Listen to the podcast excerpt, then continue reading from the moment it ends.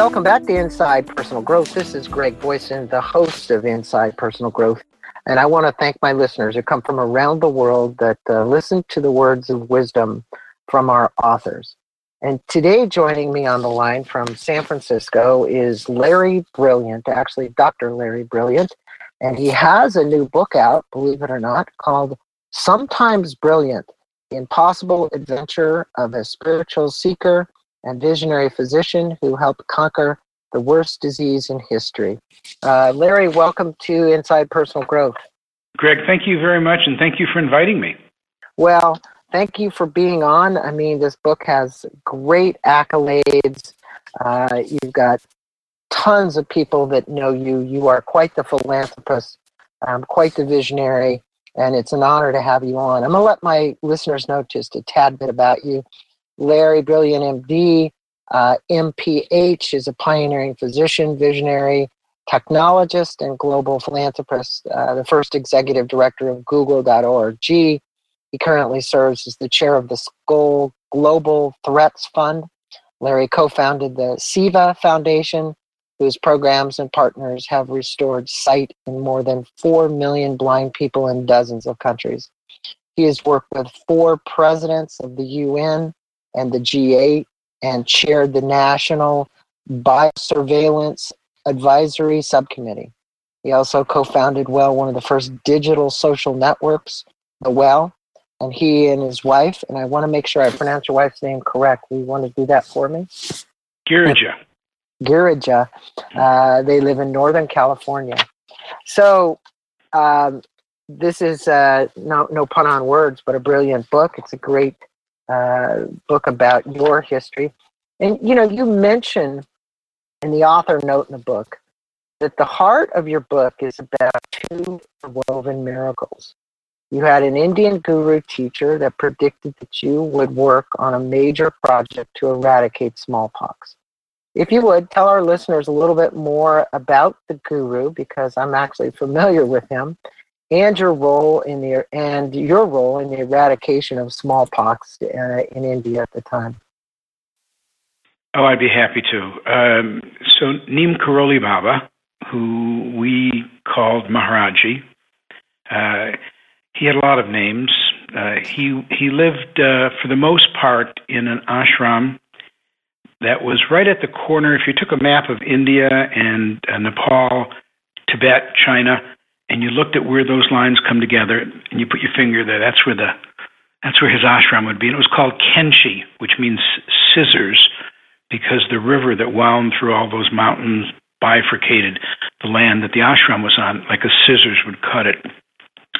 And um, you probably, some of you, I, th- I, think, Greg, you were referring to the interviews, the wonderful interviews you did with Ram Dass, uh, Danny Goleman, um, Steve Jobs, Mirabai, so many other people that have passed through your world uh, were disciples, uh, students, devotees of, of Neem Karoli Baba, as was I. And I got there uh, by uh, kind of being a radical doctor in the 60s and then jumping on a psychedelic bus, living as a hippie, and then living in an ashram. That was the normal career path in the 60s. Sounds yeah, a little laugh, strange laugh. now, but that was that was that was that was your medical career path, you know. well, for Larry Brilliant, it was. I'm not certain for very many others, but you certainly more more than you would think. Anybody that hangs out with Wavy Gravy has got to have a pretty interesting career path. Wavy is my best friend, and I'm going to see him tonight because uh, we're actually Saturday night because we have a benefit for the Seva Foundation.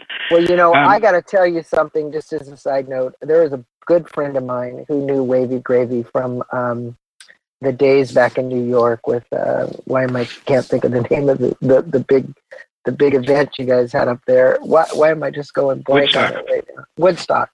And you know, he would talk about him all the time, and I kept saying to him, "said Gary, who the heck is this wavy gravy guy?" so why don't you tell us?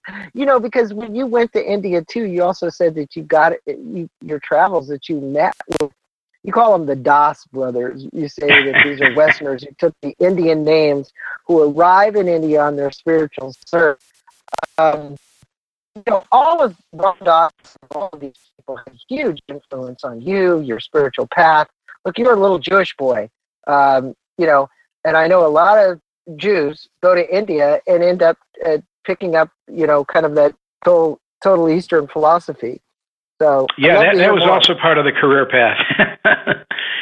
but Wavy, as you, you mentioned, Wavy, he was Hugh Romney, and and given that uh, Bob Dylan uh, just won the Nobel Prize, I think it's it's yeah. just interesting uh, to mention that they were roommates when uh, Wavy was Hugh Romney, a beat poet, and Bob Zimmerman was a struggling uh, troubadour, and uh, uh, Bob Dylan wrote "Hard Rain's Gonna Fall" on Wavy Gravy, Hugh Romney's typewriter on Bleecker Street.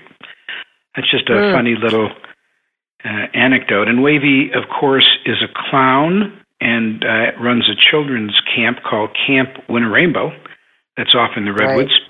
And Wavy and his wife Jahanara um, are co-founders of the Seva Foundation with my wife and I and Ram Dass and Danny and Mira and so many other wonderful people that you know about. Um, lots of doctors, lots of young people. Now? Uh, Wavy is, I'm going to say 84, 83, Amazing. 84. He yeah, looks yeah. great in the pictures in your book. yeah, yeah, yeah. yeah. There's, a, there's a wonderful picture of Wavy wearing his clown um, costume, carrying a sign uh, showing the signs which "Nuclear war is bad for business." Uh, that, that, that's that's his Republican uh, pitch. mm-hmm. Yeah, well, we're all in for a very interesting ride here in the next four years. But I'm not yeah, going to get into I, political commentary because, you know, my I don't know how many of my listeners are Republican, but the reality is is that I think we need to do away with uh, with parties, and we need to just really work for a better global peace and harmony overall. And I just think that's where people miss the boat. Well, actually, so, so you know, I think the book uh, kind of didn't intend to address that subject of Trump's presidency or the moment that we are in time. Um, I started writing this book 40 years ago, and my goal initially was to memorialize, as you say, these two miracles that that we could eradicate smallpox, a disease which is so long and has killed so many people, uh, 500 million in the 20th century alone. In fact, during the Summer of Love in San Francisco, when we were all cavorting, three million children mostly died all over the, the globe. It's not that it's that ancient. Um, it it may very well have been one of the biblical plagues. It may have been the disease that killed Pharaoh Ramses V. Last week, a mummy in Vilnius, Lithuania, underneath a, a church uh, in the crypt, was found uh, that had smallpox uh, viruses in the lesions on their their body. These, of course, were not active smallpox, but enough that you could prove that that was smallpox. And we we eradicated it; it disappeared. And and that only could happen because in the middle of the Cold War, when Russians and Americans had 400, four, sorry, had 40,000 nuclear weapons pointed at each other, and half a dozen of those accidentally got sent out at one point or another, aimed at one or another of us and had to be called back. 40,000 nuclear weapons, enough to destroy the world. At that moment, still, Americans and Russians worked together to eradicate smallpox. At that moment, doctors from 170 countries worked together. And and Greg, there were Muslim doctors working with Christian doctors and Jewish doctors and Hindu doctors and Buddhist doctors and Baha'i doctors and Shinto doctors And there were people who were black and white and every shade of the rainbow, all working together, men, women, all working together from all over the world. And in this moment, when we, many of us at least, feel like the political conversation, the election has made us feel like, my gosh, we can't do anything. We're just incompetent. My gosh, we have to retreat to whatever our group is, white or black or Mexican and, and that we can't come together as a whole. This book, I hope, stands as evidence against that and, and talks not about the individuals, not about Trump or any individual, but it, it, it speaks against this idea that we are so incompetent we only can live with people who look like us, and that the idea of working globally has disappeared. We have to think of competing and fighting. That's not the way it works. In order to accomplish a grand thing like eradicating polio, eradicating smallpox, later maybe eradicating malaria, we have to believe that we are all in it together. And I, will just add one more thing and then I'll stop. And as proof that we're all in it together, that no amount of wealth, no matter how many billions of dollars you have, no matter how big your wall is or how, how high your tower is, you can't avoid dying from a disease like smallpox, a new one that jumps from an animal to a human for which there is no vaccine or antiviral. And as proof, I list two dozen kings and queens and emperors, rulers, absolute monarchs who died of smallpox. And they had everything. They were they were the equivalent of the Medicis or the titans of technology or real estate. Yet your wealth and your fame and your power can't protect you. The only way to protect you from smallpox is to eradicate it from the entire world. You have to fix the public health system for the poorest and the most vulnerable in order the rich, powerful can also be safe. And that that meaning of the book came out very recently. It wasn't my intention, but I hope that that's the way it reads.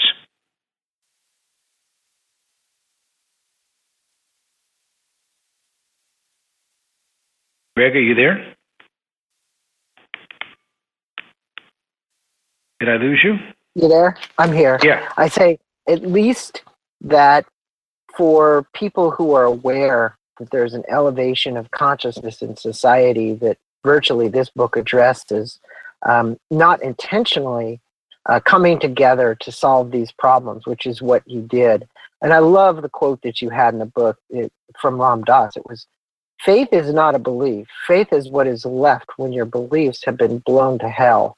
and right. and and I think you know that quote that he said really kind of says it all. And I want to take you back a little bit in time because your journey started and started way way before 69 but it started in 69 when the indians occupied alcatraz island you went over there to deliver a baby i was actually watching your uh, your video the ted talk and after you come off the island uh, basically everybody in the brother wants to interview you. Tell us a little bit about because that's what started this bus trip. That's what started you on your adventure. That's what kind of started a lot of this, didn't it?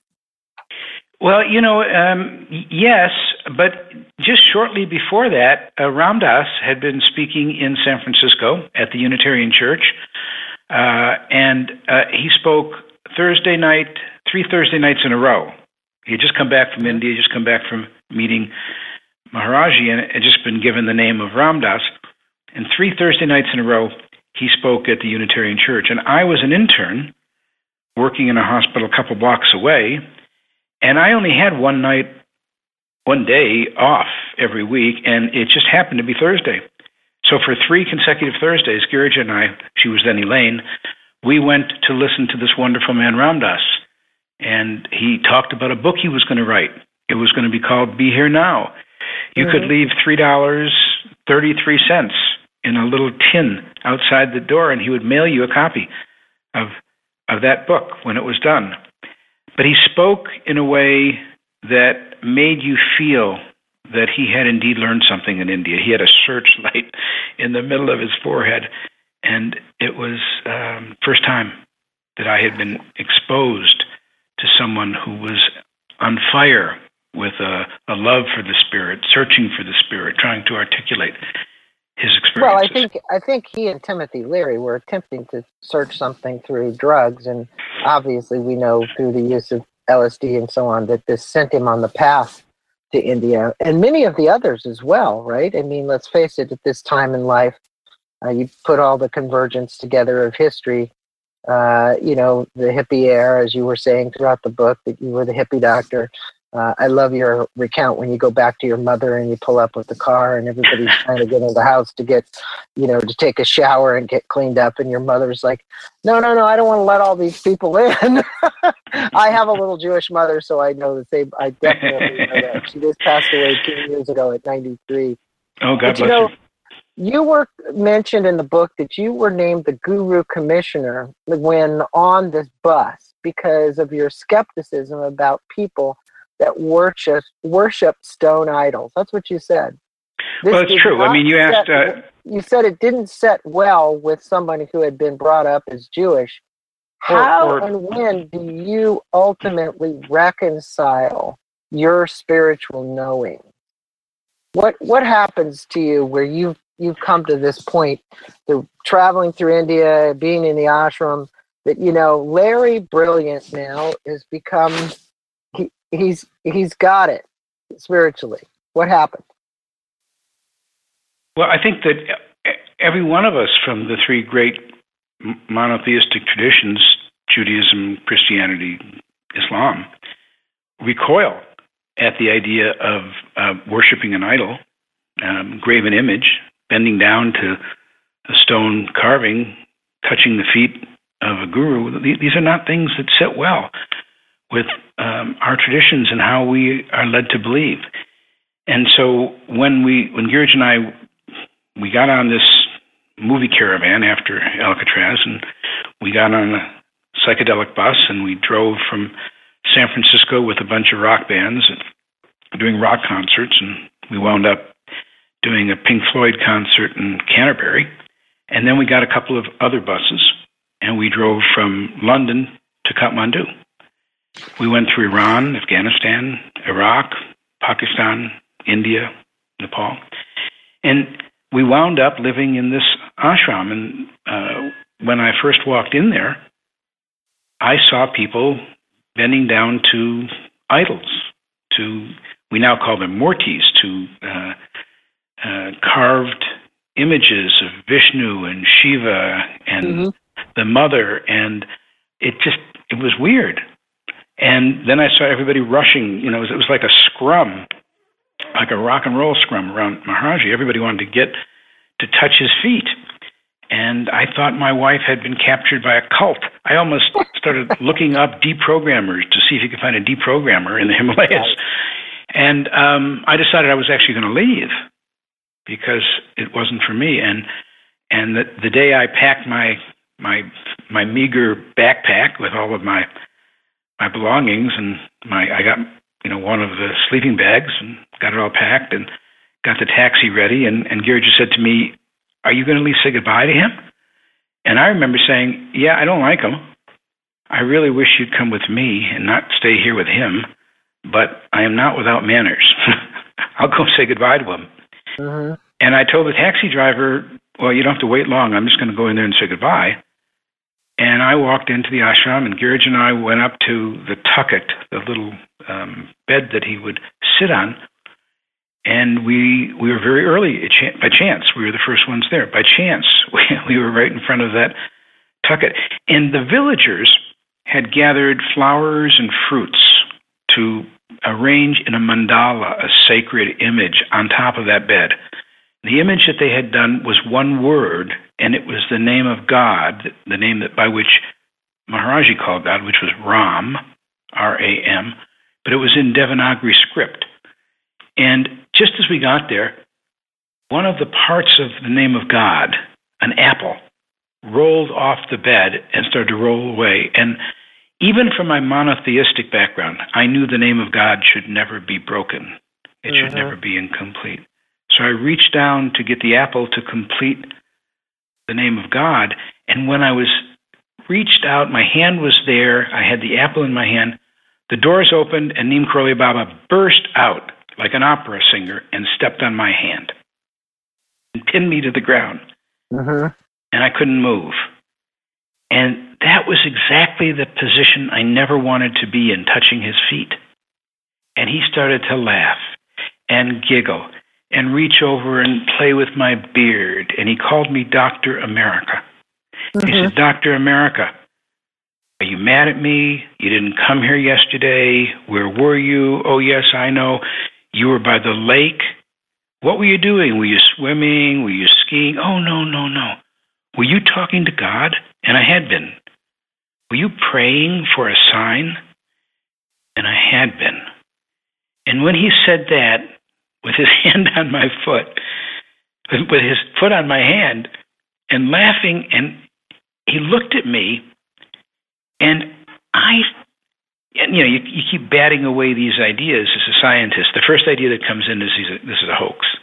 The mm-hmm. second idea is somebody must have told him, but I hadn't told anybody that I was at the lake praying for a sign.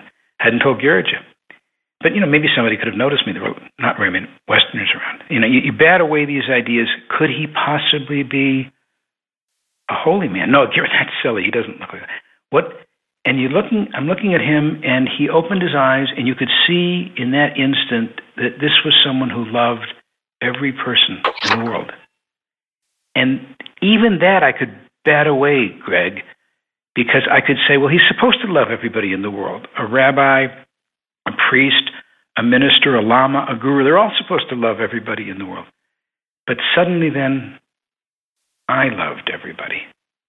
I felt love for everyone. People I hated, I didn't like, I had fought with in the anti war movement, civil rights movement. I, I felt love and compassion for everyone. And I was, I, I can't even begin to explain. We call it Kundalini, but I, I felt this tingling going up my spine. And I didn't know that this body, my body, was wired to feel that much compassion and that much love. I'd never felt it before. Well, that and, was your that was your moment, Larry. I mean, really, you know, when you look at your life's journey, and you've very well documented in this book, and that's what I encourage my listeners to go out and get a copy of Larry's book because if you really want to not only just hear the story about the eradication of, of smallpox, but really look at an unconventional person who spent their life in service of others. Um, you certainly are th- that person. And I think that speaks loudly, as you were saying about in the book, it wasn't intentional in these times to have actually articulated that, but that's the way it comes across we so much need so many more Larry Brilliants in the world. You've, you know, it's an honor to meet you telephonically here. I hope I get to meet you uh, literally in person and spend some more time with you and sit down and interview you again for for this book. But um, you truly are someone that everybody should follow and know. Where do you want my listeners to go to learn more about you, the book, um, and everything that uh, you'd like them to know. I know you've got Seva. Uh, I went to that website where you're helping blind people, uh, or you're helping people alleviate the fact that they might become blind. Um, what's the best place you direct people? I went. Uh, we'll put a link also to the TED Talk, which I think was excellent. Excellent. Uh, any place else? Well, they can certainly go to uh. They can go to uh, the website that HarperCollins set up for for the book, which is larrybrilliant.com. Okay. Um, either of those would would uh, would find its way to me, um, and I'd love to hear from your listeners. It would be a real privilege. And uh, okay. if they like the book, I hope that they'll you know they'll write about it on Amazon or tell other people about it because uh, it the, we we need to have hope and the, the feeling that we've been through worse times than now and that we can get through this. We will get through this. Well, with visionaries like you and leaders like you, uh, the google.org uh, focus, um, these corporations that are that are actually socially responsible and looking for ways to put their money, and you being in the right place, obviously up there in Silicon Valley with connections to many of the folks, I think you've got an opportunity to continue to make a huge impact. And I know that you will. I can just see that by um, everything you've written in the book and the way in which you've operated your life. Um, you're a beautiful soul. It's wonderful to have met you. I'm going to invite you to come back in and do another half an hour interview uh, regarding the book. I'd love to do that. And if you'd take me up on that, we'll we'll get it back out again to the listeners. I'll, I'll certainly take take you up on it, Greg, and thank you very much for what you do.